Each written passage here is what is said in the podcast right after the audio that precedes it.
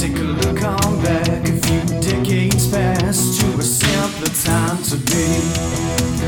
When your cares were tied to a phone call ride and the next show on T V. So crank on up your boombox jams and flip your tape to the B-side.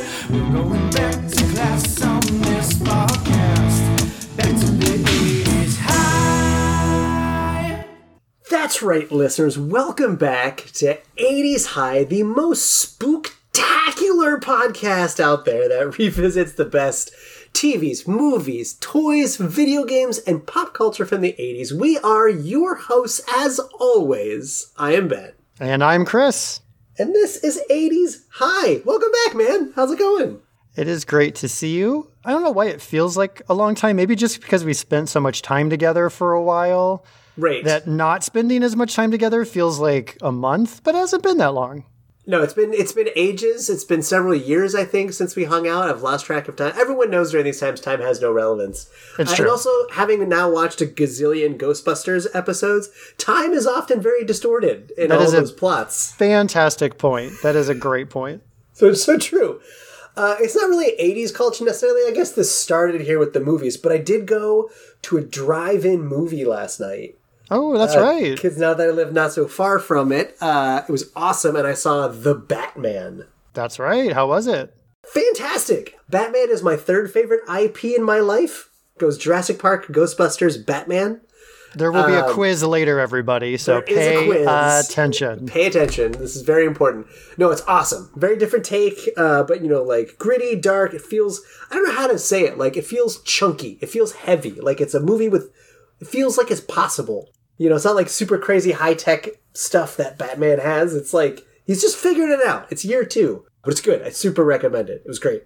Nice. Any uh, feedback from Aaron on what he thought of the final product of our Garbage Pail Kids? I don't know if he listened to the episode, but Ben asked for a few of the cards from his collection, and Aaron shared them, so you can go check them out on our social channels. His deck, you know, it looks well-worn, as he mentioned, so no gem mint tens out there that's going to net him many thousands of dollars. You, but, you, you sent know. me a link to some card that was like going for like one hundred fifty thousand dollars. No, it, w- it was not a card. It was the entire set. Oh, the whole like the, set. It was a box, I think, from series one through fifteen. They had, I think, just one box of each. There's one hundred fifty thousand dollars. Oh, my God. Because you don't know, even, I mean, they're just, they're boxes. You don't know what's inside. You don't know what you're going to get. No, you, yeah, you, you you never know what you're going to get. Life is like a box of Garbage Pail of Kid Gar- cards. You never know what you're going to get. Who, who knew that this is where that was going to go? To quote Forrest Gump. On our animated The Real Ghostbusters episode, talking about Garbage Pail Kids. Well, just like when you saddle on up to the lunch counter in the middle of the day, sometimes you never really know what you're going to get if you don't pay attention to homeroom announcements. So uh, let's true. tune in and, and pay attention. Attention eighties High, I'm Jessica here to share today's homeroom announcements. If you hear something strange in the podcast world, who are you going to follow? eighties High Podcast. If you hear something weird, but it sure sounds good, who are you going to follow? eighties High Podcast. Follow us on Instagram and Twitter. Today's lunch menu will be a childhood favorite, grilled cheese with tomato soup. The best part of waking up should not be Folgers in your cup. It should be, did the eighties High podcast drop another episode? Join the class of eighties High so that you can suggest show topics, send corrections on stuff we got wrong in episodes, and share other memories and opinions on the eighties, which we'll read on the show. Email eighties High podcast at gmail dot com to join. That's eighty S. As a friendly reminder, the Paranormal Club will be having their annual overnight stay and ghost hunt at the abandoned mansion on Elm Street at the end of this month. Make sure you have your permission slips in by Friday the thirteenth so that you don't miss out on all the fun. Just remember, whatever you catch, you keep. Tonight, the Fighting Mogwai's field hockey team takes on the Stay Puft High School Monsters. But between you and me, I think they're all full of fluff. Thank you and have a tubular day. Go Mogwais! That's great. I mean, who didn't love tomato soup?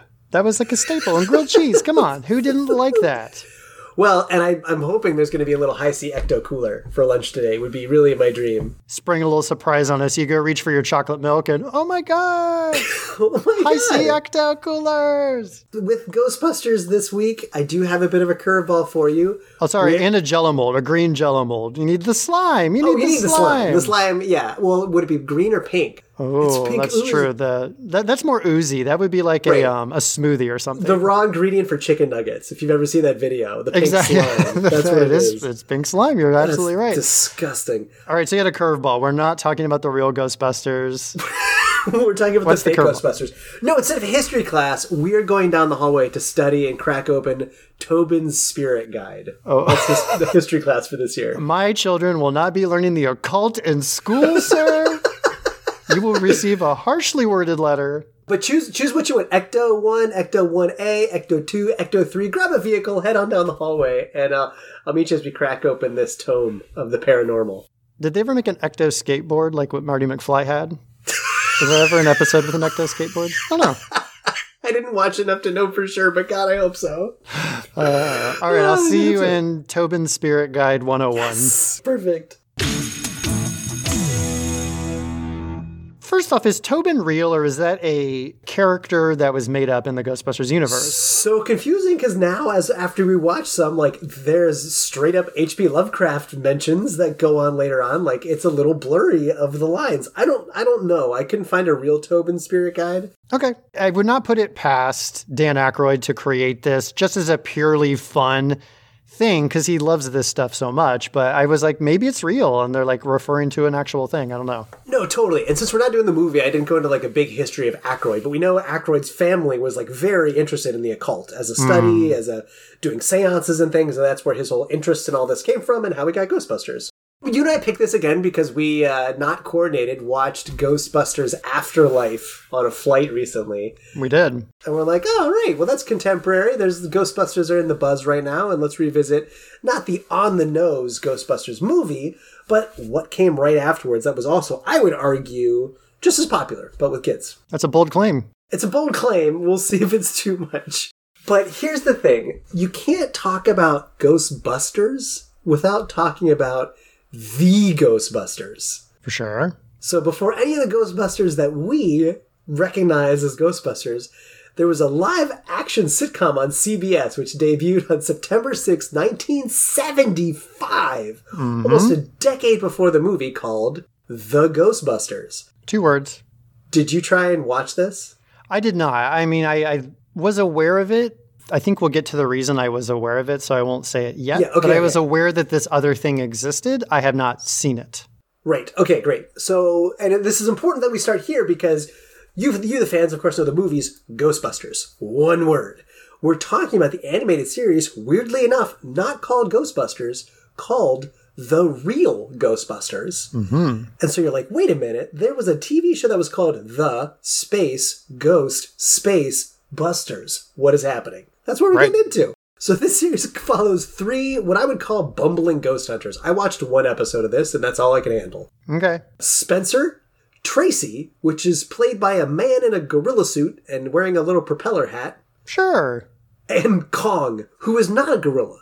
Kong is one of the other humans of the three-person party. And King Kong, the character, was definitely around well before nineteen seventy-five. Yeah, That's... Right. An odd choice, so but Kong okay. the human, Spencer sure. the human, and Tracy the gorilla. All right, you know. And they work in this cruddy little downtown office. They're really bad at their jobs. Every episode starts off with like a huge ripoff from Mission Impossible, mm. where the gorilla, Tracy, and another one of them, drive to like a random hardware store, and they have to pick up a secret mission from this guy named Zero, who leaves tapes inside random objects, like a, I don't know, like a toaster. And he tells them wow. where their ghost mission is, and then says, like, this message will self-destruct. And the monsters they're chasing are kind of like the old Universal Studios lineup of monsters, the old, you know, Dracula, all that kind of stuff. Sure. So they have a ghost dematerializer that kind of looks like just a giant cartoonish camera. Okay. And I feel like you'd love this. This is very accurate to ghost busting. They yell, zap, when they shoot a ghost with it, and that's how it works. It's very important. Is the zap functional, like Expelliarmus, or is the no. zap just a flavor text, just like some, old just school some flavor? To go back to Batman, old school Batman with Adam West, kapowie, zang, right. boom. It's okay. Like if you were shooting a laser gun and you chose to go pew pew pew. pew. Right, exactly. That's what's happening here. Okay. And you think of what a, what a Titan I P Ghostbusters becomes. The Ghost Space Busters has just one season. And they filmed fifteen episodes in nine weeks. Mm-hmm. That's it. So now we fast forward a little bit, nine years, June first, nineteen eighty-four. That's when Ghostbusters, the movie that all of us are pretty well familiar with, comes out. And Columbia Pictures had agreed to license the name from Filmation, who owned the rights to The Ghost Space Busters. So they licensed the name for six hundred eight thousand dollars, which is one point six million dollars today. Plus one percent of the profits. So that's how they were able to name the movie Ghostbusters. Well, there's an interesting little piece here. Yeah. And that is at Columbia Pictures, who was developing the movie Ghostbusters, the one we know. Right. There's an executive, Frank Price. He was there. He parted ways with Columbia and went to Universal Pictures to be the head of that studio. Oh. And so he kind of brokered the deal for the studio he used to work with. Because did you see what they were going to have to call this movie if they didn't get the rights to Ghostbusters? No, I didn't actually. What is it? Amongst these wonderful titles, imagine singing this song. The Ghost Blasters. That would actually have been better than Ghost Stoppers. Ghost Stoppers. It's like a, it's like a door stopper. You know, you just you put a little wedge under the ghost and they can't close. It's great. Stopping makes me feel good. Ray Parker Junior would have had a hard time with that one. Okay. Yeah. Ghost Mashers. Yeah. I feel like that's a great like um, Halloween cupcake baking special, like competitive baking show, like Mashers. Or like you have to make the best mashed potatoes using ghost peppers or something. Ooh. Okay, Ooh. There's a fun Thanksgiving event. I'm going to think about it. And then the one that was mentioned, and the reason I brought this up earlier, the um, Movies That Made Us series on oh, Netflix yeah, has right. one about Ghostbusters, and they talked about this very thing. And the I think the one that they were going to settle on was Ghost Breakers. Ghost Breakers. Yeah, it's just none of those make any sense. I'm so thrilled that they were able to broker this oh deal. Probably God. Only because Frank Price changed studios, but yeah. it ended up working out. I didn't know that thread. That's good. It it's is just, weird. It's a great name. Well, and you know, you never, hindsight's twenty twenty, but like Ghostbusters just rolls off the tongue so easily. And like those other ones just feel so clunky. I mean, bustin' makes me feel good. Breaking makes bustin', me feel good. Like it just doesn't. Feel good. It's, yeah, it's it's a minor minor felony song. Is Ray Parker better. Would have had a Breaking nightmare in. Of a time trying to no, write that song. He hated it. Yeah. So the deal was just about, hey, can we use the name Ghostbusters to make our movie? Filmation was like, fine, give us a little money. So after Ghostbusters comes out and blows up, Filmation is like, hey, we'll make an animated series for you about your Ghostbusters. And Columbia was like, no, we're okay. We're going to go with Deke, though. Deke is really good at animation, and we want them to do an animated series based on the movie. And so Filmation took their ball and went home, and were like, we're going to do an animated show, too. Ghostbusters. They're not going to call it The Ghostbusters like the original live action show. No, they're going to call it Ghostbusters like the movie, but it's based on their, their old live action T V show. So wow. confusing. Were you confused by this? I didn't understand this nuance. I just oh my God. Saw that they the real in this cartoon was a way to kind of appease Filmation. Oh my God. So Deke, Deke has been contracted by Columbia to make Ghostbusters animated, but Filmation comes out with Ghostbusters based on the gorilla ghost hunting group. You know, Tracy the gorilla. And with Kong the human. Yeah. So here's where it gets really salty, though. So Filmation does this animated series, and they do sixty-five episodes in a single year, coming out on September eighth, nineteen eighty-six, just five days before Deke's animated show comes out. Wow. So, like, within a week, Filmation's like, hey, everybody remembers our great live-action thing, which nobody really remembered that. And Columbia's like, oh my God, now what? So Deke renames it, not because of litigation of, like, ownership rights, but just so audiences know there's a difference between the two Ghostbusters cartoons. So you've got Ghostbusters and The Real Ghostbusters by Deke and Columbia. Freaking confusing. My goodness. Ridiculous. So, in animated Ghostbusters, I'm not going to get into every nuance of the plot because we're not here to really talk about that one, but it's sort of the descendants of the original team. They now have a headquarters, Ghost Command. It's a haunted mansion.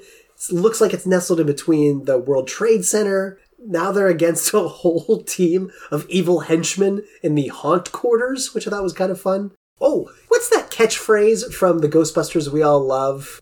In the animated series? Yeah, or the movie, like, you know, when you have a ghost problem, what are you going to do about it? Oh, who are you going to call? Who are you going to call?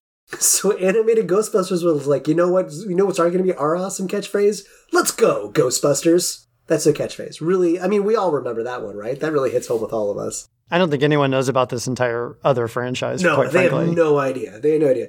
They did toys also. Uh, but frankly, Filmation's animation did really poorly because it was really confusing between the two animated series. And the real, based on the very successful movie, just did much better. Oh my God. This is like that phenomena. Remember the Knockbusters that we talked about? It like is. It's totally. They make totally. the fake shows and they kind of release around the same time as the main property to confuse people. Yes. Like Jurassic. Um, well, you can just go like Cretaceous Park. Oh, Cretaceous Park. Yeah, that's a Cretaceous Park. It feels just like that. I mean, to be fair, they had the name first and they did exist first. Sure. But there's a little bit of a, a rivalry, it feels like, going on here. one hundred percent. You were the first to the line. You're not doing it the best. It's time for someone else to take over. But let's talk about the cartoon show, which is what yeah, we're really here to see. Let's get to the real topic. Forget let's this. Get to this would be topic. This would be franchise. Exactly. Right. For anyone who's out there, I know you put a plug like this in Garbage Pail Kids. If you go to ghostbusters dot fandom dot com, mm-hmm. you are going to learn everything you've ever wanted to know ever about the Ghostbusters. The real Ghostbusters, toys, cartoon, movies. This was like the most amazing repository on an I P I've ever found in my life. Nice. Uh, so it's a great site. So The Real Ghostbusters debuts on A B C on September thirteenth, nineteen eighty-six. As a reminder, five days after Filmation's Ghostbusters. Come on. And it runs for seven seasons with one hundred forty-seven episodes, which is pretty robust. Now, the episodes are kind of short. They're like twenty-one minutes, twenty-two minutes yeah, we saw. Your typical half-hour show, take out the commercials, yeah. Now, I'm going to do one of my things I love the most, and I know you love when we do on this show, is I just copy and pasted the entire cast from IMDb, and I'm going to just go through everyone's resume for all seven seasons. That sounds fun. Well, because this is the thing. The highly popular movie just came out, and nobody from the movie is in the animated series. Completely different voice cast. But I do want to run through some of the stars. Because, I mean, again, kind of like we got into, we discovered with Dino Riders, they're heavy hitters here, which is awesome. For sure. So Peter Venkman in the first two seasons, played by Lorenzo Music, voices Garfield. He was on Tailspin, Gummy Bears, one of your favorites, Darkwing Duck. And he actually ends up voicing Larry the Crash Test Dummy in those P S As. I'll just tell you this much. Close your eyes, listen to an episode of The Real Ghostbusters. You will think Garfield from yes. the animated series is on the show. It is the exact same voice. Yes. It's kind of ridiculous. I'm jumping in advance a little bit, but um, Bill Murray actually remarked about the animated series that he's like, my character sounds like Garfield. And then Who it's he great then that voices. He went on. Ex- exactly. Yep. Goes, exactly. Yep. I thought that was great. Because the dude used the same voice. Right. It's so good. I mean, we're going to get to it. I thought that was a little bit lazy, but please, let's go forward. But Lorenzo doesn't stick around. Did you see who replaces Lorenzo Music as the voice of Peter Venkman? A Mister Dave Coulier. You're listening right now and you're like, God, that name sounds familiar. Who is that? That's Uncle Joey Gladstone from Full House. Yeah. Voices Peter Venkman for most of the show. I will say that his voice sounded more like closer to the Bill Murray Yeah. voice than yeah. Garfield. But yeah, yeah. He gets he gets a lot closer. He's got a good one. Egon Spangler, another one of the biggest voices in voice acting, uh, Maurice LaMarche, which who might people know him most from? I actually have no clue. The Brain from Pinky and the Brain. Okay. He voices like a gazillion people on Futurama. He was in The Tick, Tiny Toon Adventures, hmm. Freakazoid. He's sort of like an early nineties voice that like carries through. Yeah. Ray Stantz and Slimer and Stay Puft are all voiced by Frank Welker. Mister Frank Welker. He's back again. M V P, voiceover, actor, the man of Hollywood. Can you remember on Transformers which ones he was? I don't know if I remember his Transformers voices. Uh, does he do the main Decepticon guy? Megatron, yeah. Okay. I don't remember who else. Galvatron and Soundwave. He was Fred Jones on Scooby-Doo. That's like where his big breakthrough started. I thought you'd also love knowing what kind of video games you like. He voices Shao Kahn and Reptile in the nineteen ninety-five Mortal Kombat movie. Oh. Which I thought was great. Now, here's a really interesting one. We've gotten through three of the Ghostbusters. We're I'm missing sorry, a Ghostbuster, you, right? you forgot. Sorry. Yes, no, go Emperor back to it. Emperor Kronos Benjamin, you fool. You right. forgot my best performance yet as Emperor Krulos on the Dino Riders. Still with your best How dare you, you rob do. me of the chance to destroy my vocal cords and do that fantastic Emperor Krulos I voice. honestly thought it's you so were going to say Garfield, because he comes back and voices Garfield on The Garfield Show later in the nineties. Like oh, wait, Welker Garfield. does? Welker does. Whoa. I like that oh, was wow, Krulos. There's, I did not expect all the Garfield connections. My goodness. A lot of Garfield in this. We're missing one of our four Ghostbusters, and that's Winston Zeddemore. Yeah. And this one is interesting because this is the only actor who actually came and auditioned. Ernie Hudson does audition for Winston Zeddemore. So, folks, imagine this. You're Ernie Hudson. Right. You just came off of... I mean, this is a year after... Right. Like, within yes. a year, right, of the movie. Big success out of the gate. Huge success. You go in and you're like, I am Winston Zeddemore. Thank you very much. I'd like to... audition for this role, and they were like, we're going to hard pass. Hard pass. That is rude. So rude. And did you see who got it? Arsenio Hall. Well, Arsenio? for the first three the first or four seasons? seasons? For three seasons. Arsenio yeah. Hall of Arsenio Hall Show fame and Coming to America. Well, so what's really interesting, and this is what I was thinking about. So the guy, and I don't remember his name, who does Egon, the guy who uh, voiced it, he yes, said he Maurice was told. LaMarche. Okay. He said he was told not to do an impersonation of Harold Ramis. And he's right. like, I ended up doing it. And so I almost wondered, did they want a little bit of separation oh, from the show to maybe. just be like, okay, we don't want, and Ernie Hudson would of course sound like Ernie Hudson because he just yeah. has a very distinct voice. And so I wonder if that's why, but that still just seems like a jerk move. Which is such a bummer. Like Ernie Hudson has been one of the staunchest campaigners to bring this Yeah. property back. Uh, you know, after Ghostbusters two, he's like done all this stuff trying to get Ghostbusters three. He he does a bunch of Comic-Con appearances.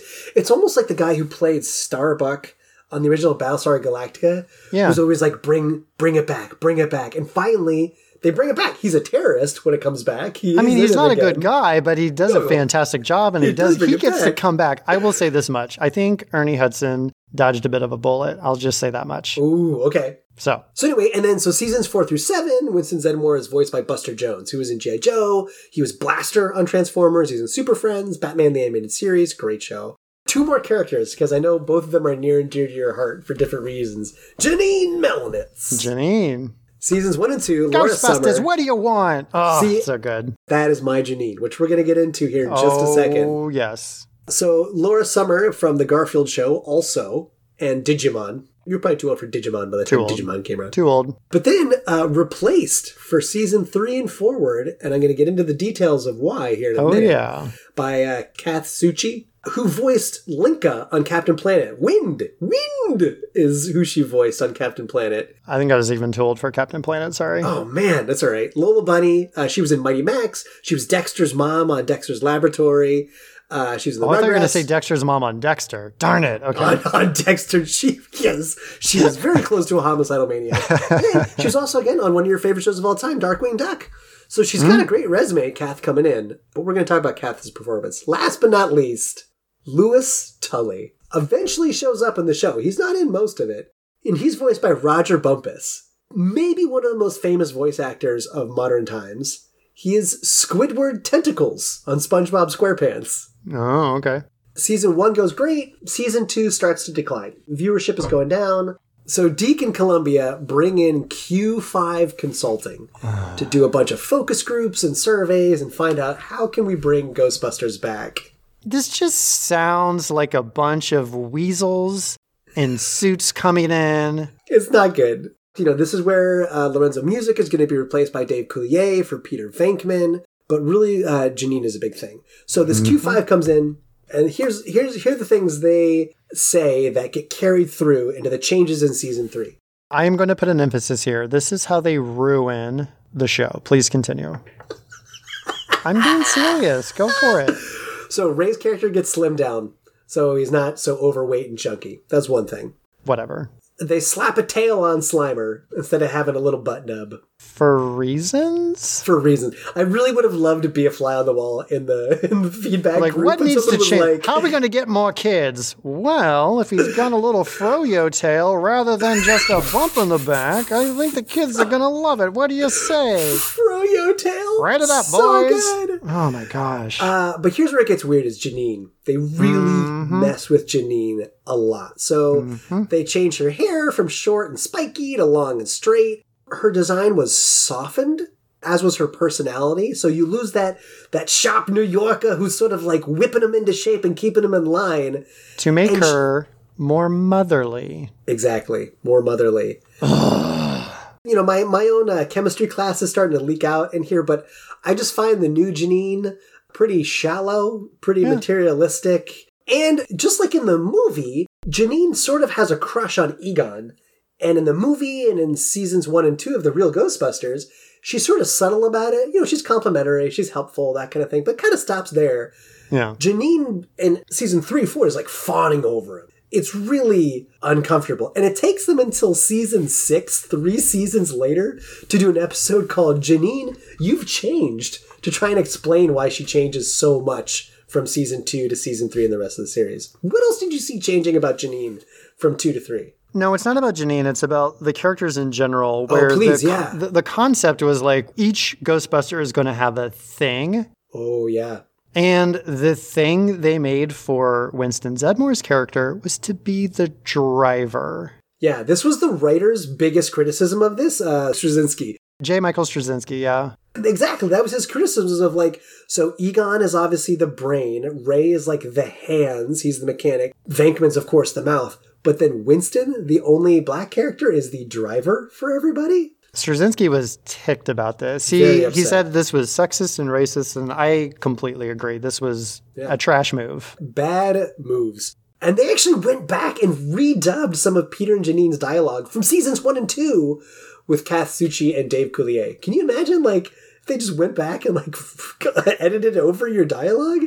Yeah, that's kind of garbage. I know they did that on Seinfeld a little bit. Like, oh, interesting. Larry David had voiced Newman's character off screen in a couple early seasons, and they went back and had Wayne um Wayne Knight. Thank you. They had Wayne Knight go back and redub them. So in some versions of the show, oh. you'll actually hear his voice rather than okay. sometimes you'll hear Larry David's. Anyway, I've heard that happening before, but this almost feels like a retcon. Yes. And not a good way. Like they're trying they to did... erase the yeah. the mistakes, if you will, of the earlier seasons. And if they only did some of the dialogue, like if you're, I don't know, if you're binging season one and it hops back and forth between who's doing the voice acting for your characters, that's I mean, that's really weird.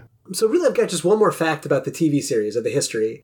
The fourth season starts in nineteen eighty-eight, and they retitled the show Slimer! Exclamation point and The Real Ghostbusters.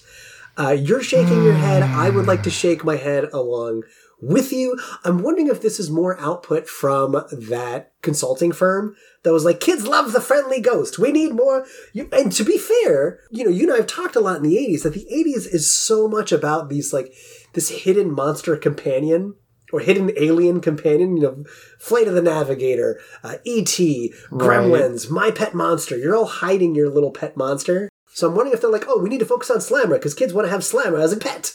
It's definitely leaning into the gimmick of it all, for sure. Yeah. Like, it's it's pandering is really what it is. It's pandering. And it's, a to me, a desperate attempt to save a show that they have driven further into the ground. Yeah, I would agree. So now it's an hour time slot. So you still get the half an hour of The Real Ghostbusters, but then on top of that, you get a half hour Slimer subseries that has two to three animated short segments that follow just Slimer. This was, and, and it was animated by a completely different studio. Wong Film Productions does oh, this. Crying out it's, loud. It's softer, it's less scary, it's more youthful, but it's a super different tone on the rest of The Real Ghostbusters. The series concludes October fifth, nineteen ninety-one. It's the end of The Real Ghostbusters.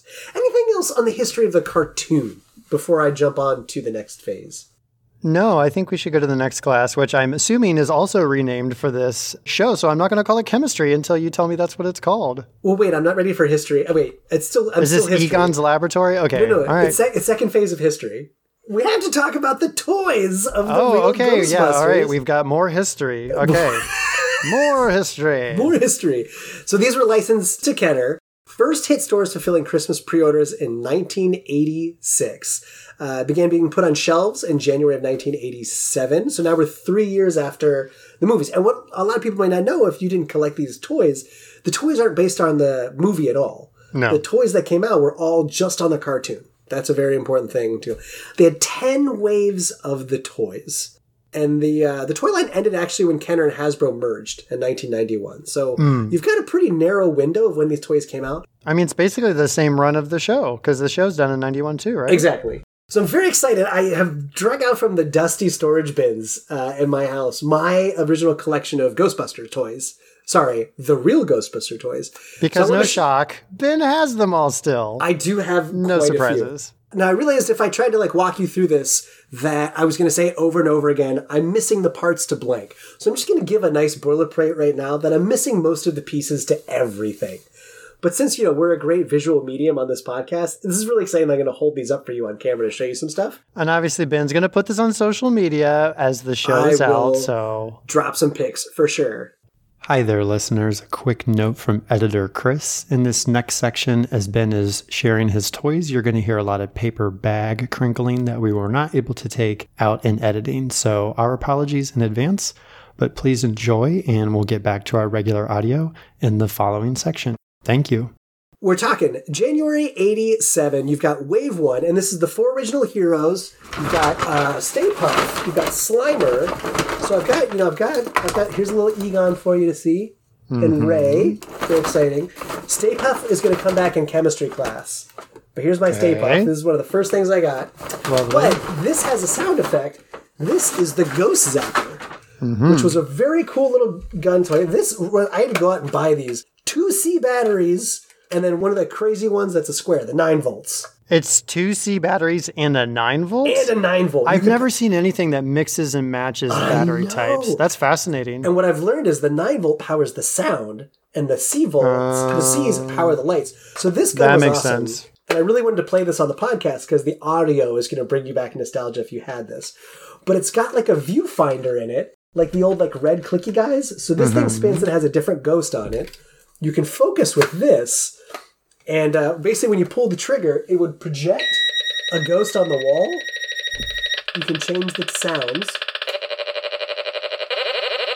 And there are like four or five different ghosts that light up. Anyway, hmm. if you had this toy and you just heard that, your mind just melted getting to hear that again. Wave two, later that year, Spring eighty-seven, they bring out one of the best of the entire series, the Ecto one. Mm-hmm. There she is, ready to ride. Mine is in terrible shape. Uh, but it takes until season two to get Ecto one. You get the Ghost Popper. You get Bad to the Bone, the skeleton, who would kind of dance around Sludge Bucket, Banshee Bomber, Squisher H two, and Bug Eye. And I wanted to point out Bug Eye. So Bug Eye was this purple ghost. Does this look familiar to you? Does it like launch the eye or something? Yeah, it did. Yeah, you could like you could like pull this little eye out on a string. It looks a little familiar. Yeah. He has a very brief cameo in Ghostbusters Afterlife. The Bug Eye like flies out from a, an alleyway down the town during one of the chases, oh, okay. which I thought was very cool. That nice. was a nice little tribute. Missed it, but cool. Now, what's interesting about Wave two, just real fast, I mentioned the Ghost Popper. This was based on technology that Kenner had tried in nineteen seventy-nine to compete with Nerf. They came out with Finger Pops, which were sort of like Nerf. The Ghost Popper comes out of Kenner's earlier failed attempt almost a decade before to compete with Nerf and make a Nerf product. And so they're trying it again. Then we got all this pop stuff lying around. Let's slap it on the Ghostbusters toys and see if it'll sell. There um, it is. So Wave three is huge, though. And I know you're going to have comments about this. Christmas eighty-seven. You get the Firehouse. Mm-hmm. Arguably one of the coolest bases in toy history.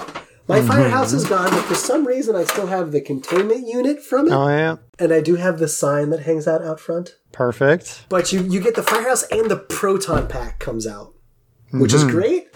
My Proton Pack. My back's a little too big for it now, but I could still, you know, when I was a little when I was a little Ghostbuster, I could, uh, I could do it. And the uh, the Fright Feature Heroes. Basically, the, the heroes' faces could animate. They could move. Spring eighty-eight. I think this is classic. This is one of my favorites. This is Wave four, and these are the haunted heroes. So these are like the humans that turn into ghosts. Mm-hmm. And I have a bunch of these. I won't go through all of them.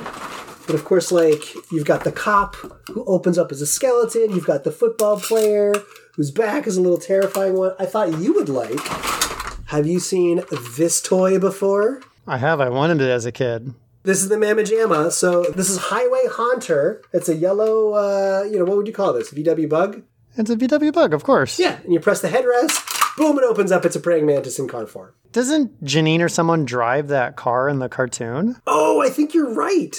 But I couldn't I couldn't find the episode where, like, this car turns into a praying mantis. I don't know how that happens. That almost reminds me of the Murray the Mantis episode, but they just decided to put him in a car. That's weird. Yeah, I had the same question and concern about that. Uh, but anyway, you get that great lineup and some really some cool ones. January eighty-nine, Wave five. This is where it gets really weird. You get the Universal Monster lineup, which again, like, was not really for this. I didn't have a lot of those, but I do have a mummy, and I do have sort of like a zombie. Okay. From the Universal Monsters lineup. So now you get the Screaming Heroes, which would come with sort of like a monster, an alien that could like plug into them, a ghost, and it would make them sort of spin around once you wind up. It was a strange toy. Uh, new vehicles, Wicked Wheelie, and Air Sickness. Wave six, Spring Summer eighty-nine. Probably the most popular toy from this time is the Fearsome Flush, a toilet that had a monster and a ghost inside of it. That's probably the most notable from that from that series, the Fearsome oh God. Flush. Much like the cartoon, you can see this toy line quickly devolve. Right, right. Kind of after seasons two and three. Well, I, I do like the ta- I do like the haunted humans from Wave Four. I think those are kind of fun, like the granny who turns into a monster. Yeah, that might be the last good wave. This is what's really strange to me, though. Wave Seven, Summer of eighty-nine. It's not till then when you get the Ghost Trap. That is surprising. Right. Because they've given you the zapper and the proton pack. Right. It's one of the most iconic Ghostbusters tools. Yeah, you'd think that'd be in like one or two. Absolutely. It glows in the dark, which is very cool. You can fit a lot of the ghosts inside of it. It's pneumatically uh, operated. When you step on it, it opens? If you have a working one, yes. Fair. Uh, Fair. Mine's all, bu- my cord's all bunched up, so there's no air going through it. But sure. It takes it a long time. And I just thought that was really weird that it was the seventh wave years later. There has to be some reason why, like, they couldn't get it to work correctly, because you'd think they'd just want to capitalize on that right away. Oh, totally. Surprising. You start to get some weird vehicles, like this is the Ecto three. It looks like a dune buggy. It's had little paddles to catch ghosts. It looks like a go-kart. It just looks like yes. a go-kart. Go-kart, much more accurate. You get these super fright features, which introduces Janine Melnitz, who, um... now when you hit a button, like, scary things happen to them inside helmets. Oh, my God. Very strange. I don't know, I don't so know why ridiculous. This is happening. And here's the thing. There's still three more waves. Like, they're not giving up. But I start to give up. So, wave eight, uh, you get some really, some weird vehicles. Uh, you get the Ghost Sweeper, which is like a street sweeper. Okay, that looks... that is weird. It's very strange, right? And then you get Ecto five hundred...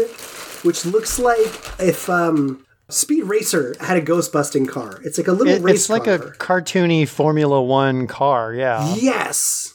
Wave nine, you get the Slime Heroes, which are, if you got your Ghostbusters wet, um, they'd actually, like, change color. Like, they'd, they'd be mm. inked to look like they got slime. You get a great kid's toy, the Ghost Grabber, which is like your old-school classic robot grabber handle thing. I was going to say, that's what, like... old people who can't reach things use to, like, pick stuff off the, the ground exactly. or, like, up high. That's exactly... it's just a kid's version of that. It's a purple one of those. Absolutely. one hundred percent. Like, but you buy at a cool. drugstore. So, so now Ghostbusters two has come out, so they do reissue the exact model of Ecto one and call it Ecto one A, which is one hundred percent the same freaking toy. It just comes with a bunch of stickers to put slime on it. I was going to say two thousand stickers is what it comes with. one thousand stickers, but it's all the exact same. What breaks my heart the most is the red Cadillac fins are missing. Like those classic yeah. red fins from Ecto. I can't find those. I actually texted a friend the other day who I know has a three D printer, and I was like, could you make me a nineteen eighty-nine Ecto one fin? Thank That's you. That's not going to happen. Thank you. Uh, and I don't know why I have this, but from Wave ten, the final wave, I do have the Ghost Nabber, which is like a box. And then this was some sort of tool to help catch ghosts. Kind of looks like in the movie when Venkman goes into Sigourney Weaver's apartment and he's like squeezing oh, the bulb. Yeah, yeah, yeah. It kind of looks like what he's got around his shoulder. The wand bit. thing doesn't, but that kind of does. You're right. Right. Yeah, exactly. And that's it. So Wave ten also has the Glow Heroes. So they, it's the four Ghostbusters who glow in the dark. Ecto Bomber, Ecto Headphones with a radar blaster. And that's it. And then they, they bring it all home. Last but not least, there's some other licensing that happens too that I just want to touch on. We've got a series of comics. I do have two of those to show you. So I have Ghostbusters three D comic with like the classic goggles, which is great. Mm-hmm. Uh, and I actually have a sticker collector's album from The Real Ghostbusters, where the nice. art actually looks sort of like um, a Mad Magazine's approach to artwork. Yeah, it's not the styled animation of the show at all. Right, right. It's a little different. Interesting. A little different. But they also did a nightlight, A M F M radio, bubble bath, and sponge sets. Play-Doh. I sent you the commercial for that. So there was a very cool Play-Doh set where you could sort of make the different Ghostbusters with Ecto one as a printer. And of course, Hi-C Ecto Cooler. Do you have any knowledge of Hi-C Ecto Cooler? I remember it. I don't remember anything about it. I just remembered it existed. I probably drank it. Probably. It came out in eighty-nine, spinoff of The Real Ghostbusters, features Slimer. It was a repurpose of Hi-C's Citrus Cooler, which has been around since the sixties, and actually did really well and continued well on beyond the cartoon. They actually tried to bring it back about seven years ago, and it lasted for about like a month, and then it disappeared. Never got my hands on it. I mean, we liked it as a kid, but it wasn't good. There's many better drink options these days. And we did a poll on Instagram to see if people liked Hi-C Ecto Cooler and sure. uh, Split Room. It was split. fifty-fifty Torn yeah. audience on whether that was a good drink or not. Mm-hmm. That, my friend, and co-host, and associate paranormal investigator, is the history of The Real Ghostbusters. We made it. That was quite extensive. I want to get to chemistry class and talk more about this cartoon. I've been I'm sorry. itching. I've been itching. Do you mean you want to go down to the hall to studies in paranormal activity? Yes, sure. I knew you were going to call it something. I was going okay. to call it Egon's Laboratory, but this is, that's better. Well, here, let's hop in my Ecto three go-kart and we'll drive down the hallway. I'm going to get on that monster toilet and ride that all the way down. That looks like a wild ride. All right, so you just heard me very patiently walk through ten waves of action figures. Actually, you you just listened to me listen patiently while you talked very enthusiastically. Very enthusiastic. I don't think you were patient. You were very excited. I was very excited. It's okay. Did you, though, have any of these toys or had friends who had toys? Were there toys in the store you were trying to... Uh, sneak in in the middle of the night and steal them? What do you remember of the action figures? Yeah, I had a lot of these. So I had the Ecto one. I had the yeah. car, the original, not the one A. I had the Firehouse somehow. We didn't have a lot of big play sets, but somehow I got that one. I must have really complained. My pester power was in full swing. It was exceptional. That Christmas or birthday or whenever that I got it. So I love that Firehouse. I played with it all the time. I had the original Peter...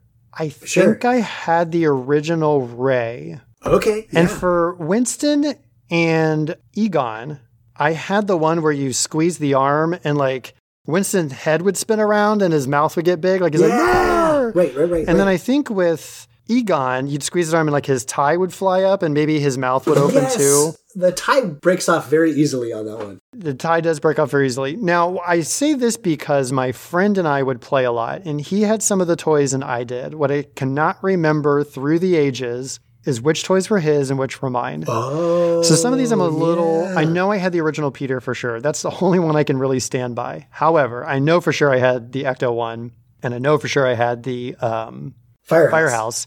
I think my friend had Ecto two, the copter. But as I mentioned before, we used to like mix and match toys of the same size. So mm-hmm. I would also play with the Teenage Mutant Ninja Turtles. So I had the van. Oh, yeah. And I had the Goons, like convertible, like caddy. It's also like oh, an yeah, old yeah, yeah, yeah, fifties yeah. styled. And I think he had that V W. So like we would intermix oh, sure. those. And there was a line of Batman toys. So we would play like just a massive mashup.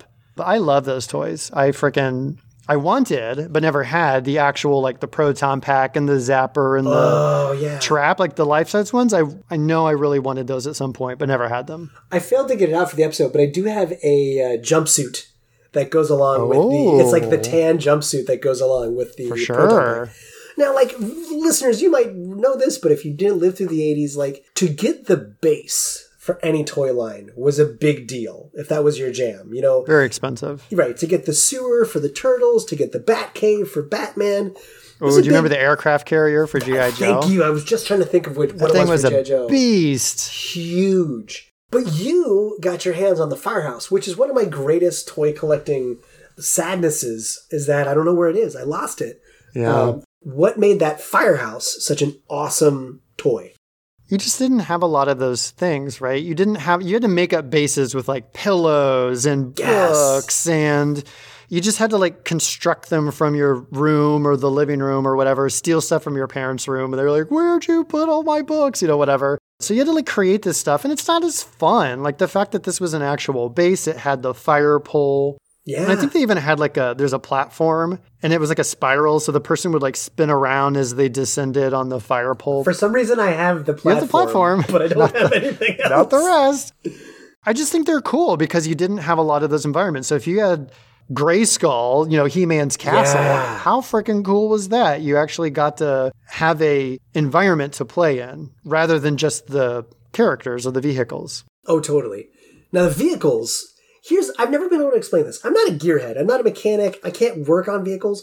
But there's something like where I've always been really drawn to pop culture vehicles. I love mm. spaceships that show up in sci-fi. I love the cars and a lot of things. What about the Batman, like the eighty-eight oh, Batman, the Batmobile? We could do Beautiful. not an episode, a whole podcast series arguing about the differences and, and supremacies of the different Batmobile designs throughout the decades. I love what, what happened to Batmobile's vehicles. And that original and the Keaton one, though, is oh, just... so good. Oh, so good. And actually, I do like a lot of the Batman that I just saw last night. The new Batmobile is, like, very cool in a very different way.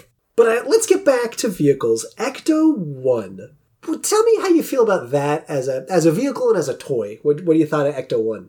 I mean, once again, I could talk all about that vehicle. I think it is one of the coolest fictional vehicles ever. Yes, Even absolutely. though I just fawned over the Batmobile, Ecto one, there's just something about it. It's that style of car. It's from an era where they made cars to look very interesting and stylish and have yes. a lot of features that are not functional, but just look freaking cool. And it's a hearse, so you already have the death aspect to it. And then... oh, yeah, right. Arguably the best siren ever. I can't even do it, no, right, but it's so iconic. It's so you got to do on the good. up. But anyway, I just think it's a very iconic vehicle. I mean, the Time Machine is great. The eighties gave us a lot of these yes. cool vehicles. But even still, I think Ecto one's maybe, if not my favorite, definitely in the top three. I love it. I concur. I am in possession of four editions of Ecto one. I have Ecto one, Ecto one A from the toy line. I have, um, they came out, Lego came out with a full set when Afterlife came out. I've yet to build it, but that's waiting for me. Mm-hmm. Uh, and then, of course, we'll get into contemporary culture, but the Kenner re-release of Ecto one. I've got that. That's right. That's I right. agree, though. It's an amazing vehicle. And what's interesting, like, the, the, the vehicle's missing a lot of, like, the color palettes from the cartoon. Right. You know, all the little equipment on top. It has the chair. This used to have the little Ghost Blaster lasers on it. Those are gone. Mm. But I, I don't know if you remember this. There's a really cool mechanic with Ecto one that is thing. So if you open the trunk and there's a claw that comes out on a string. So Ecto one came with a little orange ghost that this claw fits around. But then if you adjust the tailpipe on Ecto one, if you slide it over and then it drives forward... it reels in the claw to bring the ghost into the backseat oh, of Ecto one. Yeah, I think I do remember that. I thought that was, you know, real subtle, real small, but really smart. So we talked about how great Ecto is. What do you think of the toy line overall? Like I said, I think it devolves over time. They get more desperate for gimmicks, which is fairly typical. They can't really introduce new Ghostbusters and all that kind of stuff. So they just, right. I don't know. I, I think, you know, the toys from that era were really cool. I, I think they were a lot of fun. But probably the original sets are the best. And then, yeah, they just kind of get progressively a little cheesier, silly, and I don't know. I, I could not see myself as a kid ever really enjoying those kind of toys. I probably thought they were dumb, you know, just like, eh, yeah. this is dumb. I, I like the originals. I, I just, I like the no gimmick, the no fuss, just true to form kind of stuff. Yeah. And I think it's similar with the T V series, which we're about to get into. But like the first few waves, the first couple of seasons, the first couple of waves are like, are great. There's like a lot of creativity. The toys are really cool. They're really detailed. There's like um creativity. Again, like I love all the stuff that turns into a ghost, like the vehicles and the people who turn into ghosts. Mm. But yeah, I think it starts to go downhill a little bit. I think there's something about these toy lines, personally for me too, that makes me, I think I really think of my grandparents, which is really weird with this toy line. Plus, mm. I went through my, my old photographs and I sent you a bunch. you can see me on Christmas morning opening these over a few years, or like my birthday when I'm home visiting my grandparents. I just remember playing with the Ghostbusters toys all over that house and in the basement and in the backyard. That's where yeah. all my Ghostbuster adventures were. So it really takes me back to the holidays at my grandparents' house. For sure, yeah. But it doesn't stop with the toys, because now we need to talk about the show, right?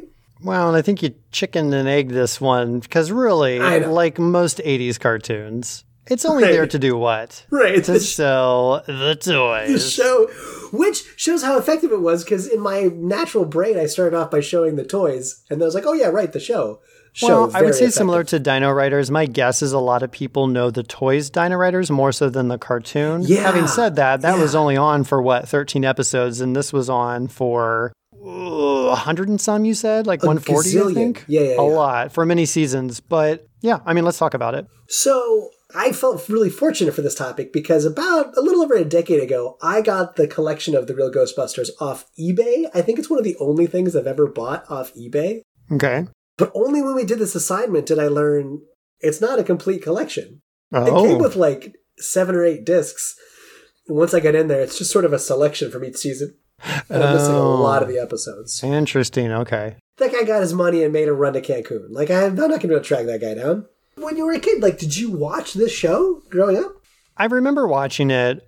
I don't remember thinking it was super great. Like, I don't think I didn't like it, but it's one of those things, you're a kid, you're flipping through the channels, there's a few things that are on. Oh, Ghostbusters, I'll watch this. Yeah. I don't remember being... as drawn to it as I was to the toys or to the movie. Mm, yeah, yeah, yeah.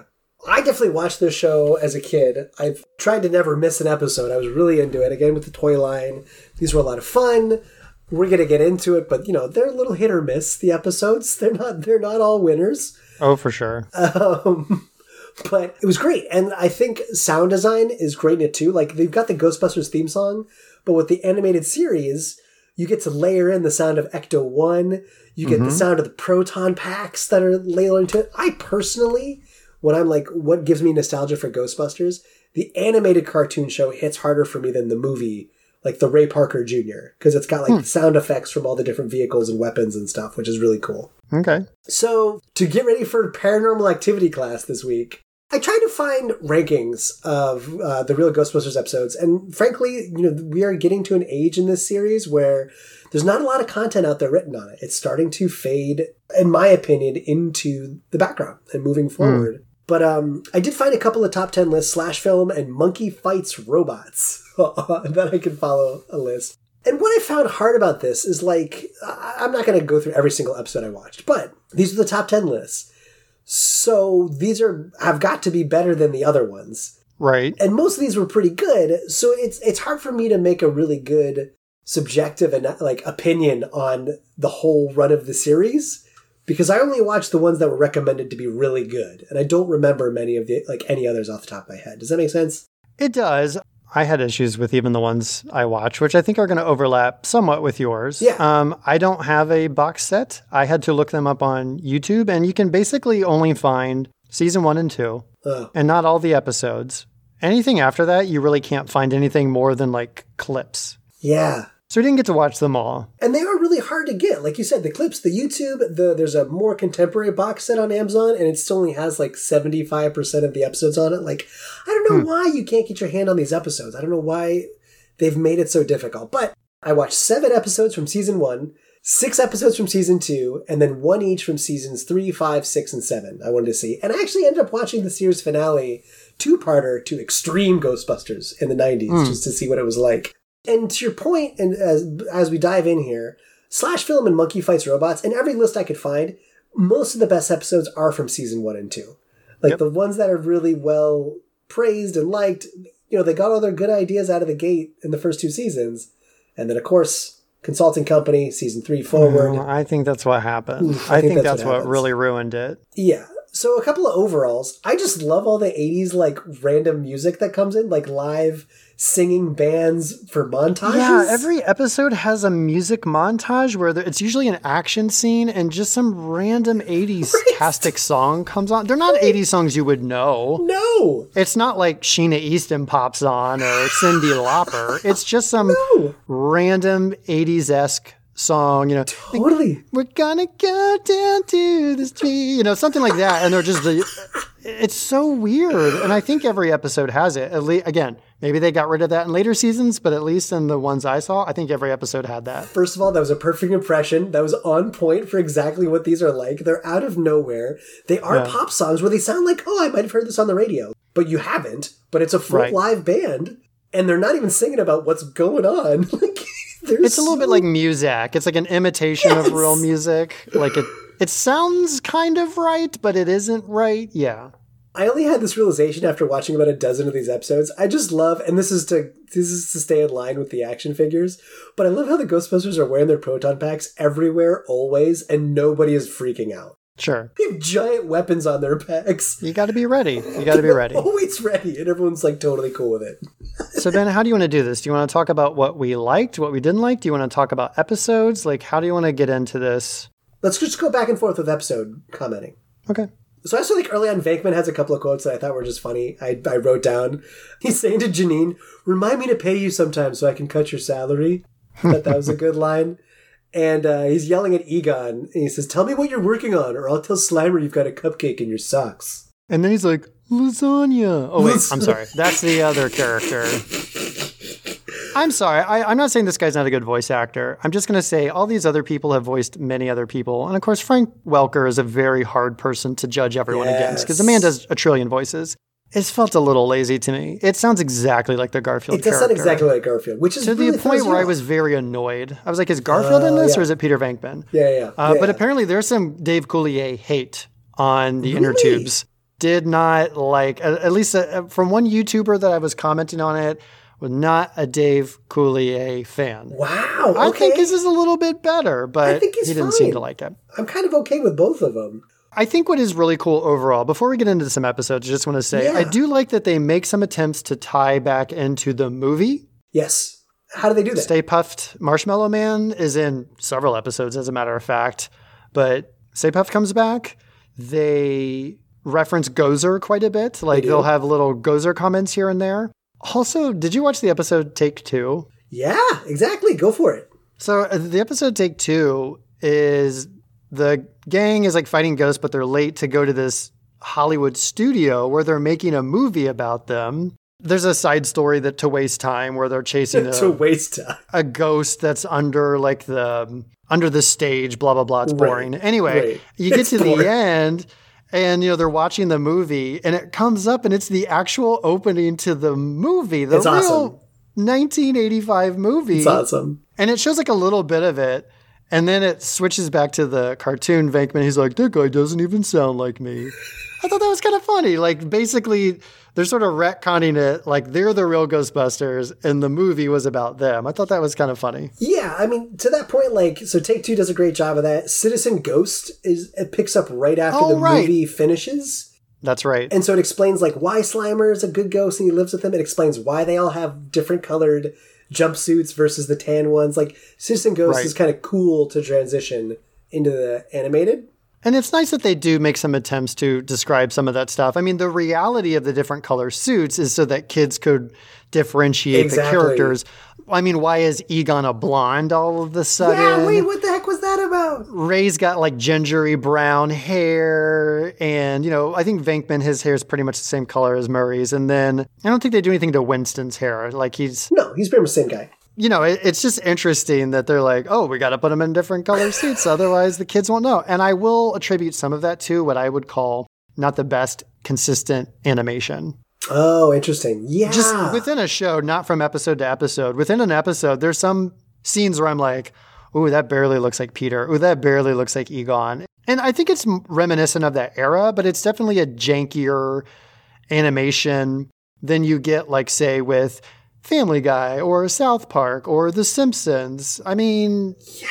Obviously those shows have grown over the decades, but still. I would have forgotten that, and I'm really glad you brought that up. So, like, the animation quality is really interesting and hard for me to parse. A, because my transfer is really bad on my D V Ds from eBay. So, like, mm. they're just crappy. So they look bad. And again, I'm watching them on YouTube, so it's even yeah, worse. Sure. But you're right. In some episodes, like just within the episode, there's variation. But it's like the style as a whole, it's hard for me to describe. It's not fantastic. Like, this is a time when we were starting to get anime out of Japan, which was phenomenal animation and really impressive. And we're not on that level, but it's better than Dino Riders. Like, it's, you know, like, like Dino Riders, you'd see a dinosaur freeze and stand still, and then it would, like, lasers would come out of the side of it, and that would be a shot. I don't know if I would agree with that. Really? Oh, no. Yeah. I don't know if I would agree with that. It varies. I would call it middle of the road. I didn't find it terrible, but it's not up to par with what we were seeing around that era coming out from other parts of the world. Sure. So I do appreciate that they made those tie-ins to the movie yeah. and try to like make it part of this bigger universe. That was really cool. What I struggled with on some of these is it just felt meandering. Like, Slimer's really just there for little Ugh. kids to laugh. Yeah. And the fact that they lean into that in the later seasons after Q five, the evil marketers come in and ruin everything.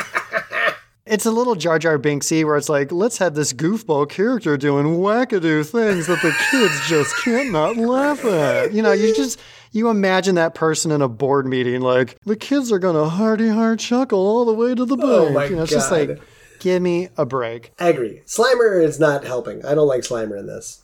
I think the Peter joking was pretty solid for the most part. Sure. Again, from the first couple of seasons. I did, you know, you mentioned a couple of his jokes. There were a couple I didn't write down, but I was like, that's kind of a fun little sure. zinger or whatever. A little chuckle. You know, which again is a little reminiscent of Bill Murray and his sarcastic oh, yeah. right. delivery of right. practically every line. So I thought that was a, a cool nod, but like those aspects and just not utilizing Janine as well. Yeah. Like, I definitely like the earlier season Janine where it, she's like movie Janine. She's great. And, you know, they kind of dumb her down and make her more matronly or whatever the word is. Matron. But there were some good episodes. Like, one of them I really liked. Did you watch The Boogeyman Cometh? Yes, that's a weird looking monster, but yeah. Oh my totally. God, it's terrible. Like, most of the monsters aren't scary. And again, this is nearly forty-three year old Chris talking, but like sure. most of the monsters weren't scary. But that, I think as a kid, that would have creeped me out. That's a terrifying. It's like the goat hooves, but a giant head, right? And the big yeah, nose thing. Like a giant head, like huge. And there's this whole backstory that Egon is like terrified of the boogeyman. Right. And he's been tormenting Egon throughout his like childhood into adulthood even. And it's voiced by the one and only Frank Welker. Excellent. I don't know how this guy still has a voice after this. Just the way he talked was really creepy. And there's this great scene where to catch the boogeyman, they basically use Ray oh, to pretend right. to be a child to catfish the boogeyman. In, in a bed. He's like, oh, you're a big child or something like that. He whips over. Yeah. And what's really funny is like, as Peter's turning off the light, they're having this like dad son moment where he's like, I don't want to go to bed. He's like, listen up, son. Like, it's just this really funny exchange. Speaking of raspy voices and good episodes, so two of them that I thought were great were Mister Sandman, Dream Me a Dream. I didn't get to watch that one. That guy has a voice like this. Like, and you just oh, think he's going to die at any moment. But Mister Sandman, Dream Me a Dream and Knock Knock. Did you see Knock Knock? Oh, that's the Doomsday Door. The Doomsday Door. Both of those are like really good. They're both kind of scary and like they feel like everything is on the line. Like even in the Ghostbusters movie, you're like, ah, the Traveler is going to destroy New York. Bummer. Both of these are like, all existence is going to end. Yeah, and I like, with Knock Knock, I like the idea that's like, you have construction workers tunneling for the subway. Very real, grounded thing, right? Yeah. And it also, I don't think it's a nod to, and it may have come before, but it just reminds me of the Ghostbusters walking down the oh, totally. old the abandoned tunnels yes. in the second movie. But it just had this like grounded reality in it. But it's like, this great idea that you're tunneling under New York City and you find a doomsday door. Oh my God, yeah. And the best part is the construction workers are like, we got a job to do. We can't go around this thing. And the door is basically like, you cannot open this door until basically the end of the world. Right. And the, and the guys are like, we ain't got time for this. And then they open the door because they're basically trying to do their job. And that's this that feels very New York. I like it. Just we're trying to do our job here. We got a job door. to do. Hey, lady, get out of the way. We got a tunnel through here. Come on. This This is one of the episodes I actually did remember watching as a kid. A, because it was just oh, so okay. dramatic, but the animation is really good in this one, I think. I also mm-hmm. remembered very much like the haunted subway cars kind of coming out of the subway full of people. Oh, that's right. They monsters. become like giant worm yes, things, right? Like yeah. that really stuck with me. Those two were good. Another episode you want to bring up? Bad, good? Well, I don't want to reveal the big one too soon, but it's so great. Collect Call from Cthulhu. That was next on my list. Very good timing. A great reference to Call of Cthulhu. Yeah. Uh, they mention the Necronomicon, like it's sort of they the do. launch point for this whole thing where the boys battle Cthulhu. It's awesome. And even like the Cult of Cthulhu is there. Yeah. And they're the ones who are like trying to bring it back. And like they go to Arkham and team up with a spell slinging scholar. Yeah.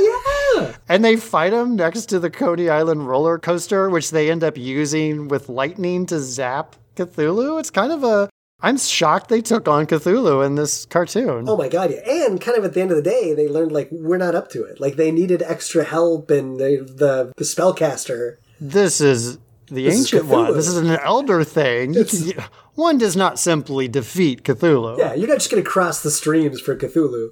Gozer is like nobody compared. Nobody. And I think they, they make, make a joke about it. Yeah, they make a comment about it. What like, is it? Do you remember what it is? This like, thing makes Gozer look like, I don't know, it's like a walk in the park or something like that. Yeah, something like that. The two things I loved about this episode, first of all, you talked about using a shot from the movie in Take Two.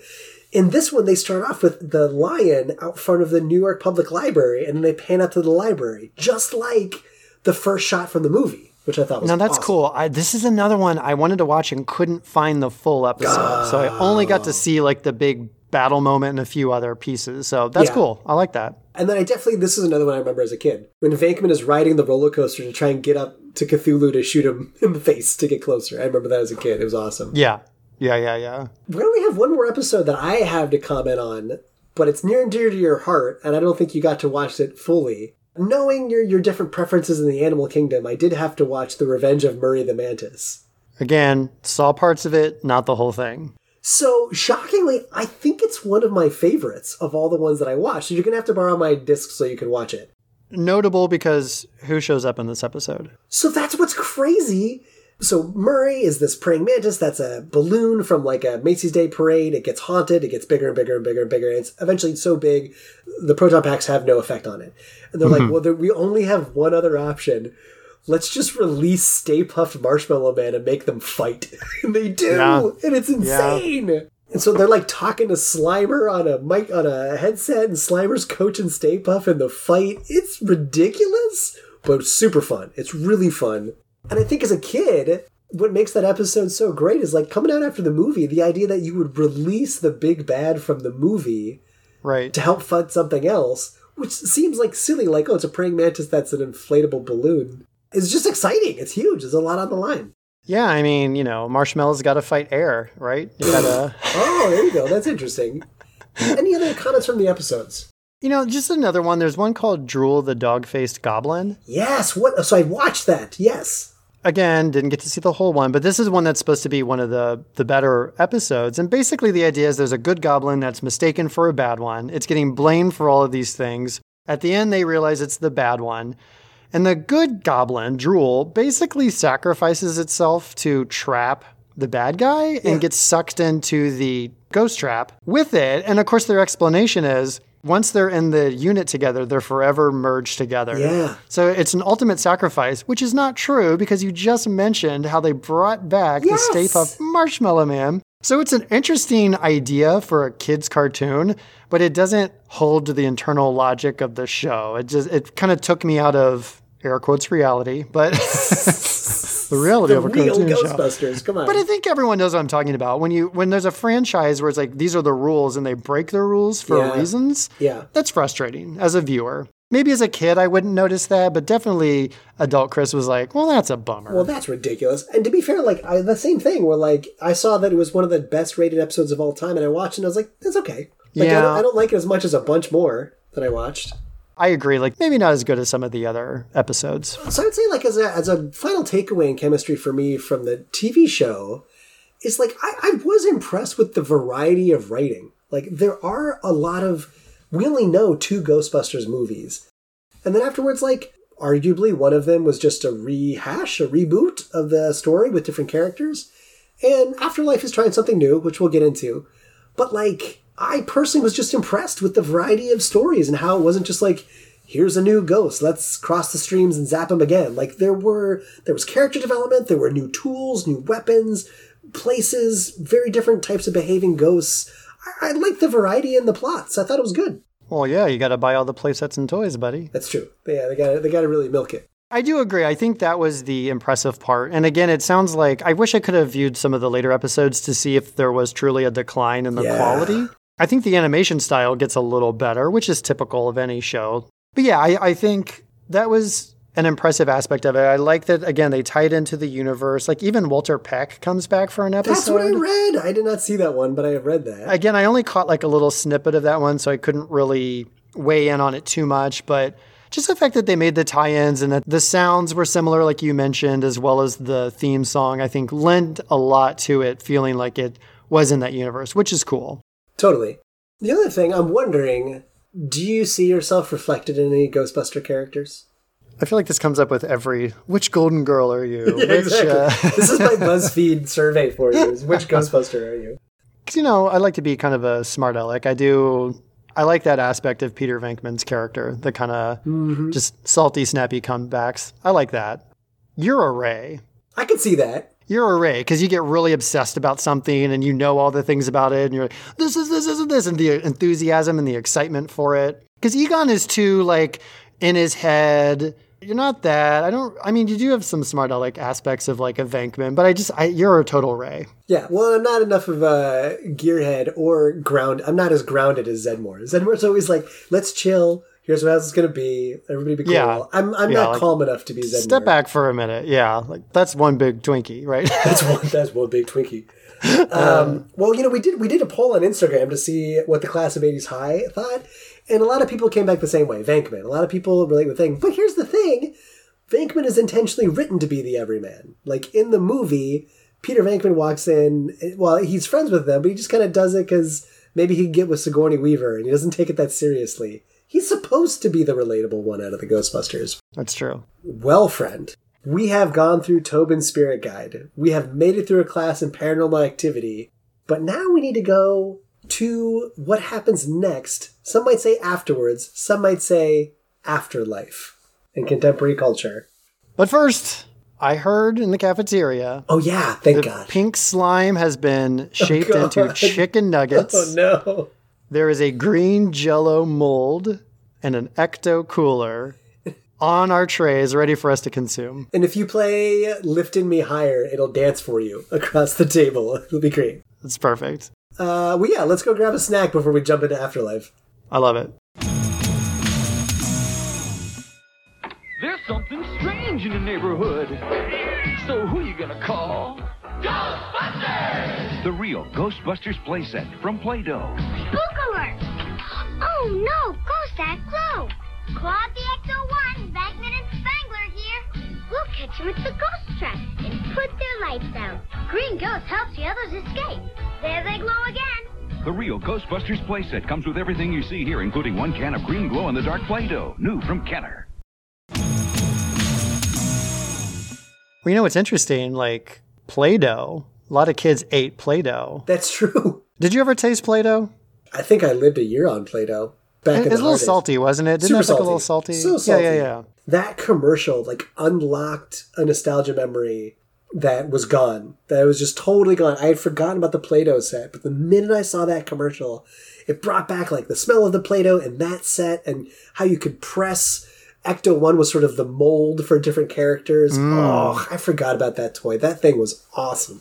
Nice. So Afterlife, let's talk about what happened after the eighties for the Ghostbuster property. Specifically, and I'm going to try and focus on the real Ghostbusters. I, I'm not going to get into more yes. movies and that kind of stuff. So first of all, the real Ghostbusters, the animated series, has been repackaged a thousand times. There's been like a gazillion D V D releases of different combinations and whatever. Apparently no definitive release. Yeah, the give us that. Entire oeuvre. There's a pit somewhere of the Star Wars Holiday Special, E T the Atari game, and all the missing Ghostbusters episodes. And the sixteenth line of Garbage Pail Kids. Yes, thank you. In nineteen ninety-seven, so six years after the real Ghostbusters wrapped, we get the Extreme Ghostbusters, produced Extreme. by Columbia TriStar. That's a very, such a nineties. So on point for nineties. Oh my God. Everything was X, Gen X, Extreme. The X one oh three nine. The oh. X. Wait, so this is a cartoon? The Extreme Ghostbusters? Yeah, so they come back with the Extreme Ghostbusters. So it carries over from the original, the real Ghostbusters. Egon Spengler is still there. Janine is still there. But basically the plot says that the Ghostbusters were really effective and got rid of all the ghosts. And so Egon and Janine are there just kind of like keeping the lights on. But some ghosts start to show up. And so Egon is a professor at a university, and he recruits his four most brilliant students to become and be the new class of Ghostbusters. Interesting. And uh, the show is pretty dang dark. It is very, like, whatever you think in your head is Extreme Ghostbusters is accurate. Whatever just popped into your brain. Like, it's very nineties animation. It almost reminds me some animation a little bit of the real uh, Ah Real Monsters, if you remember that on Nickelodeon. Mm-mm. But it's gritty, it's grungy, it tries to be real punk rock. Like, one of the Ghostbusters is very goth. There's a lot of hmm. piercings happening. There's spiky hair. They're definitely trying to appeal to the nineties totally. Kid crowd, right? New intense weapons, all these kind of things. Preteen. Yeah. yeah. Unfortunately, it did not do that well. It premiered on September first, nineteen ninety-seven, and it ran for just forty episodes, concluding mm. December eighth, nineteen ninety-seven, the same year, just like a few months later. It's still more than that nineteen seventy-five oh Ghostbusters ran. The fifteen episodes, everybody. Yeah, the, we're the Ghostbusters. That's, that's all I can remember from the theme song. It's terrible. Kong the Not Gorilla. The Not Gorilla Kong. I did watch, though, the series finale, two-part, because I was just curious. It is called Back in the Saddle because they hmm. bring back the real Ghostbusters. Ray and Zedmore uh, and Venkman all come back. Sorry, this is the finale for the Extreme, for the Extreme Ghostbusters, Ghostbusters, not for the real Ghostbusters. Thank you. Got yeah. it. Got so it. So they all come back. And uh, honestly, I was shocked at how poignant and good I, I thought it was. Different voice actors? Um, no, they got... The, the, so I think it's Dave Coulier for sure. Okay. But they get they get the real Ghostbusters to come back. Hmm. And it's all like the old school teaching the new school some stuff. The new school thinking the old school is like really outdated and old. But then, you know, they both like learn from each other things that could work for hmm. both. It was I was actually quite impressed. But that's all. I, hmm. I was not an Extreme Ghostbusters fan. I can't say I watched much. Yeah. That's what I had for the show. For the toys. So in twenty twenty, kind of out of nowhere, Kenner announces it's going to re-release the original Heroes, Stay Puft Marshmallow Man, and Slimer, as well as the Proton Pack, the Proton Blaster, and a Ghost Whistle. I don't know what that is. But like in now, the original... Are these the original molds? Yeah! So it's like the original okay. molds in the original packaging, like the original branding, wow. that purple kind of cardboard. Now, I'm one hundred percent sure I pre-ordered all four Heroes when that got announced, and I okay. never got my action figures. Interesting. I went through credit card statements. I went through my Walmart account because they were sold exclusively through Walmart. Yeah. And I uh, couldn't find it. But I swear I, I, I put that order in. But you did get something. But I got a second chance. So the next year, April twenty twenty-one, Kenner does a second wave. They do Bug-Eye, the little purple guy who shows up in Afterlife, Fearsome Flush, the toilet that I showed you, and then Ecto one, which I've shown you this on a different episode before. Indeed. Dun, dun, dun, dun. But still in box. Uh, and it's just, it's just beautiful. You know what I wondered most about this is mm. inside this box, which I have yet to open. I loved with the old toy lines that you'd get like a little Kenner catalog that showed mm. all the other toys you could buy. Not just for oh, that yeah. line, but like all of Kenner's lineup.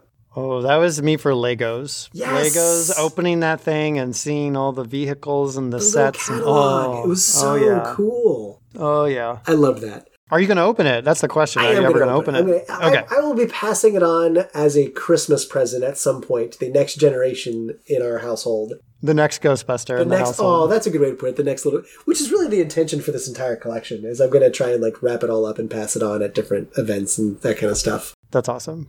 What I love, uh, as we are the Midwestern gentlemen that we are, I will show you this. In twenty sixteen, do you know where Kenner is based? No. Cincinnati. Oh. Uh, am I sharing my screen now? Can you see this? I can. This is the twenty sixteen mural, Toy Heritage in Cincinnati, which is a tribute to all of oh. Kenner's contributions to pop culture. This is a huge downtown mural.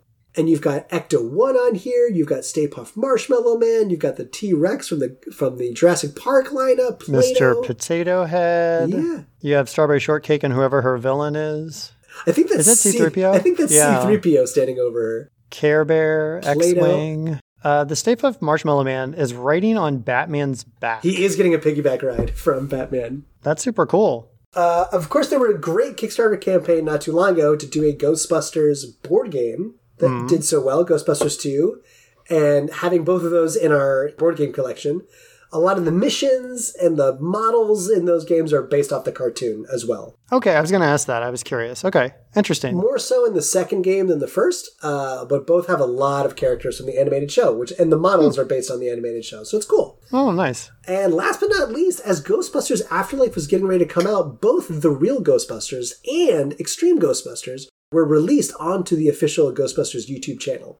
So had we picked this topic a year or two ago, we could have watched all of it on YouTube. Oh, they're not there anymore. I think, I think they brought it back down. Uh, okay. But you could have for a long time. Darn. Well, I think all that's left to do then is to go back to the firehouse and, you know, put the ghost traps on the scale and see which one weighs more and then see how The Real Ghostbusters holds up today. How about I flip on this P K E meter Ooh, and see... much better. Does it spike? Ooh. Or does it show us in the dead zone and we just burn out that nine volt plus two C batteries that are inside?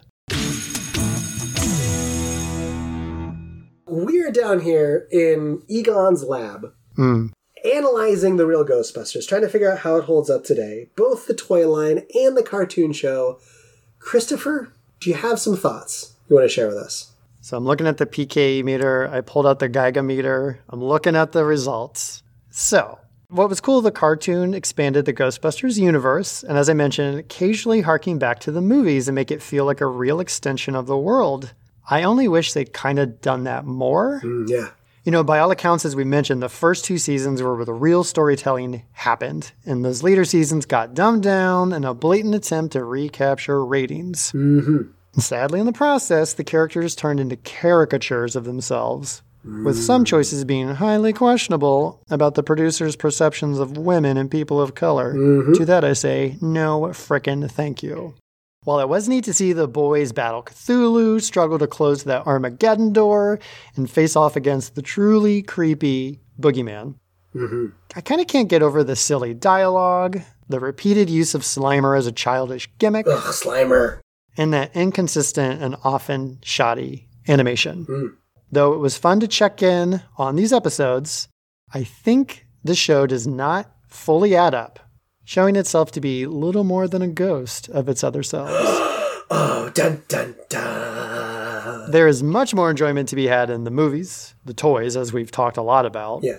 comics, the games, that I think get more right about what makes this franchise so amazing.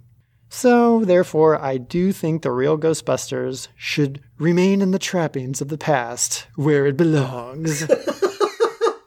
And only to be released from the containment unit for some special uh, MacGyver Deus Ex Machina that we need. It's kind of like when Disney puts its movies in the vault. You know, they're like, it's going yeah, in the vault. Right, You'll exactly. never watch it again, dot, dot, dot. It's kind of the same thing. We're going to put this cartoon into the containment unit. Maybe in our darkest hour of need, we'll pull it back out. Yeah. Much like they pulled Stay Puft Marshmallow Man out in their time exactly. of need. You never know. Wake me when you need me. I uh, mine is a lot less thought out than yours. Yours was very, very well calculated. Poetic, some might even say. Now, having just revisited all this stuff, I find it on a bit of a sliding scale. Mm. I sort of find like the first few waves of toys and the first two seasons of the show are great. And you find yeah. that so much in creative content where, like, you know, these writers have been sitting on ideas for years and now they finally have a, a, a channel to get them out. And so you just throw all your good ideas out right out of the gate. And then it does well because those are great ideas. And the powers that be are like, hey, make more. And you're like, ah, crap. No, that was, that was all my ideas. And so I don't know if that's the truth with what happened with The Real Ghostbusters, but it just feels like, man, after you leave season two and they make all the changes, and I totally agree, like the focus on Slimer, who speaks near perfect English for the rest of the series, like is just bad. The toys, pretty great. Again, I think the vehicles are awesome. The firehouse was great. And the first couple waves, I think after you leave the uh, the people who turn into ghosts, it gets a little weird. But mm-hmm. you know... Teenage Mutant Ninja Turtles did it to such success where there are like a thousand Leonardos. There are like a thousand different Michelangelos, like Surf's Up Michelangelo, Space Michelangelo, Cowboy Michelangelo. And kids still wanted to get those. But I agree, like the riffs on the Ghostbusters feel weird. Like that a different weapon, or they come with a different ghost, or a different paint palette. But the idea of both going from like the vehicles and the firehouse and some of the really early on ghosts to like the actual tools where you could pretend to be a Ghostbuster, I think there's some good variation there. That you get the proton pack, you get the jumpsuit, you get the trap, you get the ghost zapper. It's crazy sounds. And so, yeah, it's weird. I think this is the first time I've rated uh, a pop culture thing from on eighties High like this, where I can't talk about it in its entirety. It's really hmm. like just the first like fifth of it is, I think, really great. And then just really starts to slide downhill there. But it gave me wonderful memories. I loved the property. I still do love the property. I find Ghostbusters to be so creative and innovative and interesting, of people who are doing like, it's like super high-end sci-fi mixed with like blue-collar rat catching in New York. Mm. Like it's right. such, such a cool combination and so much room for creativity. And as a kid, I think Ghostbusters fell into this line of like, should I be watching this? You felt a little dangerous. You felt a little edgy because you were watching something about ghosts, which was supposed to be scary, and they were blasting them. And like, this was sort of um, a coming of age event of like watching a cartoon that was a little darker for many, like mm. Batman, the animated series and nineties, which was like really dark and heavier. Right. So yeah. So thank you for coming on this animated journey with me uh, through animation, ink, and plastic. And uh, I really look forward to us on our, our seventies podcast doing the Ghost Space Busters. Uh, it's going to be great. Yeah, that's not going to happen. That's not going to happen. And Kong, totally not a gorilla. Tracy, the gorilla, a man in a gorilla suit. Good stuff. Well, there's a break in the containment unit. Things are yeah. leaking out from the eighties. Mm. What is the next property running down Fifth Avenue that you and I are going to have to chase down, break apart, and bring back home to nostalgia? Funny you should talk about space, Benjamin. Okay. Because following from your topic, I do kind of want to stay in the realm of animation. Ooh. But this time, I want to go back to video games. It's been a while. Oh. It has been a while. Knuckle crack. Very excited. But in doing so, I've been thinking hard about eighties video games. As you know, and probably as our listeners know, a lot of these are a disappointment to revisit. We've talked about our barcade that we co-own, and we right. play these old games, and they're fun for like a couple minutes, and then you're like, okay, okay. we've just come so far in games. But a game did come to mind oh. that changes all of that. And it all started with a meteor crash landing next to a mansion and controlling the mind of its strange, mad scientist oh homeowner. Oh my gosh, yeah, okay. Ooh. Okay. And leading to Sandy the cheerleader being captured for a brain-zapping experiment. Oh, man. So it's up to Dave to rescue his girlfriend by grabbing two friends of his choice to bust into the mansion and rescue Sandy. Will he go with a budding musician, the aspiring writer, the skilled photographer, the nerdy genius, or the useless surfer dude?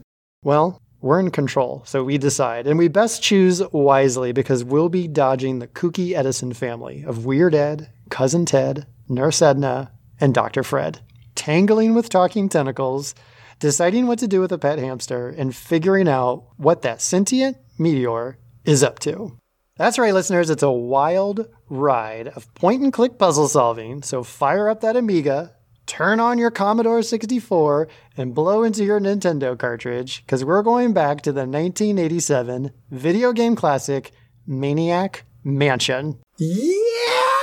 I just now clicked add to cart and purchase on Good Old Games, and I'm going to be... You have it on the barcade, buddy. It is on the barcade? You could play the Nintendo version.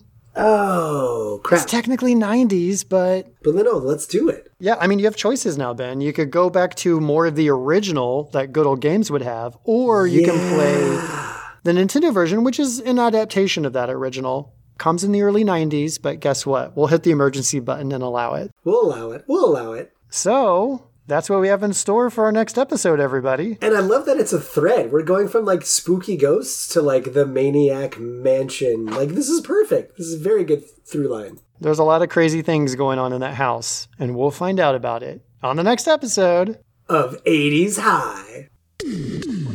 Thanks, everyone, for listening to eighties High Podcast by Ben and Chris. Our theme song is by Greg Reed at greg reed music dot com, with vocals by Chad Bumford. Show artwork is by Alex Goddard at alex goddard design dot com. If you like the show, please support us by passing a note to a friend in your next class. Also, you can rate us five stars on Apple Podcasts to help spread the rumor. Stay radical!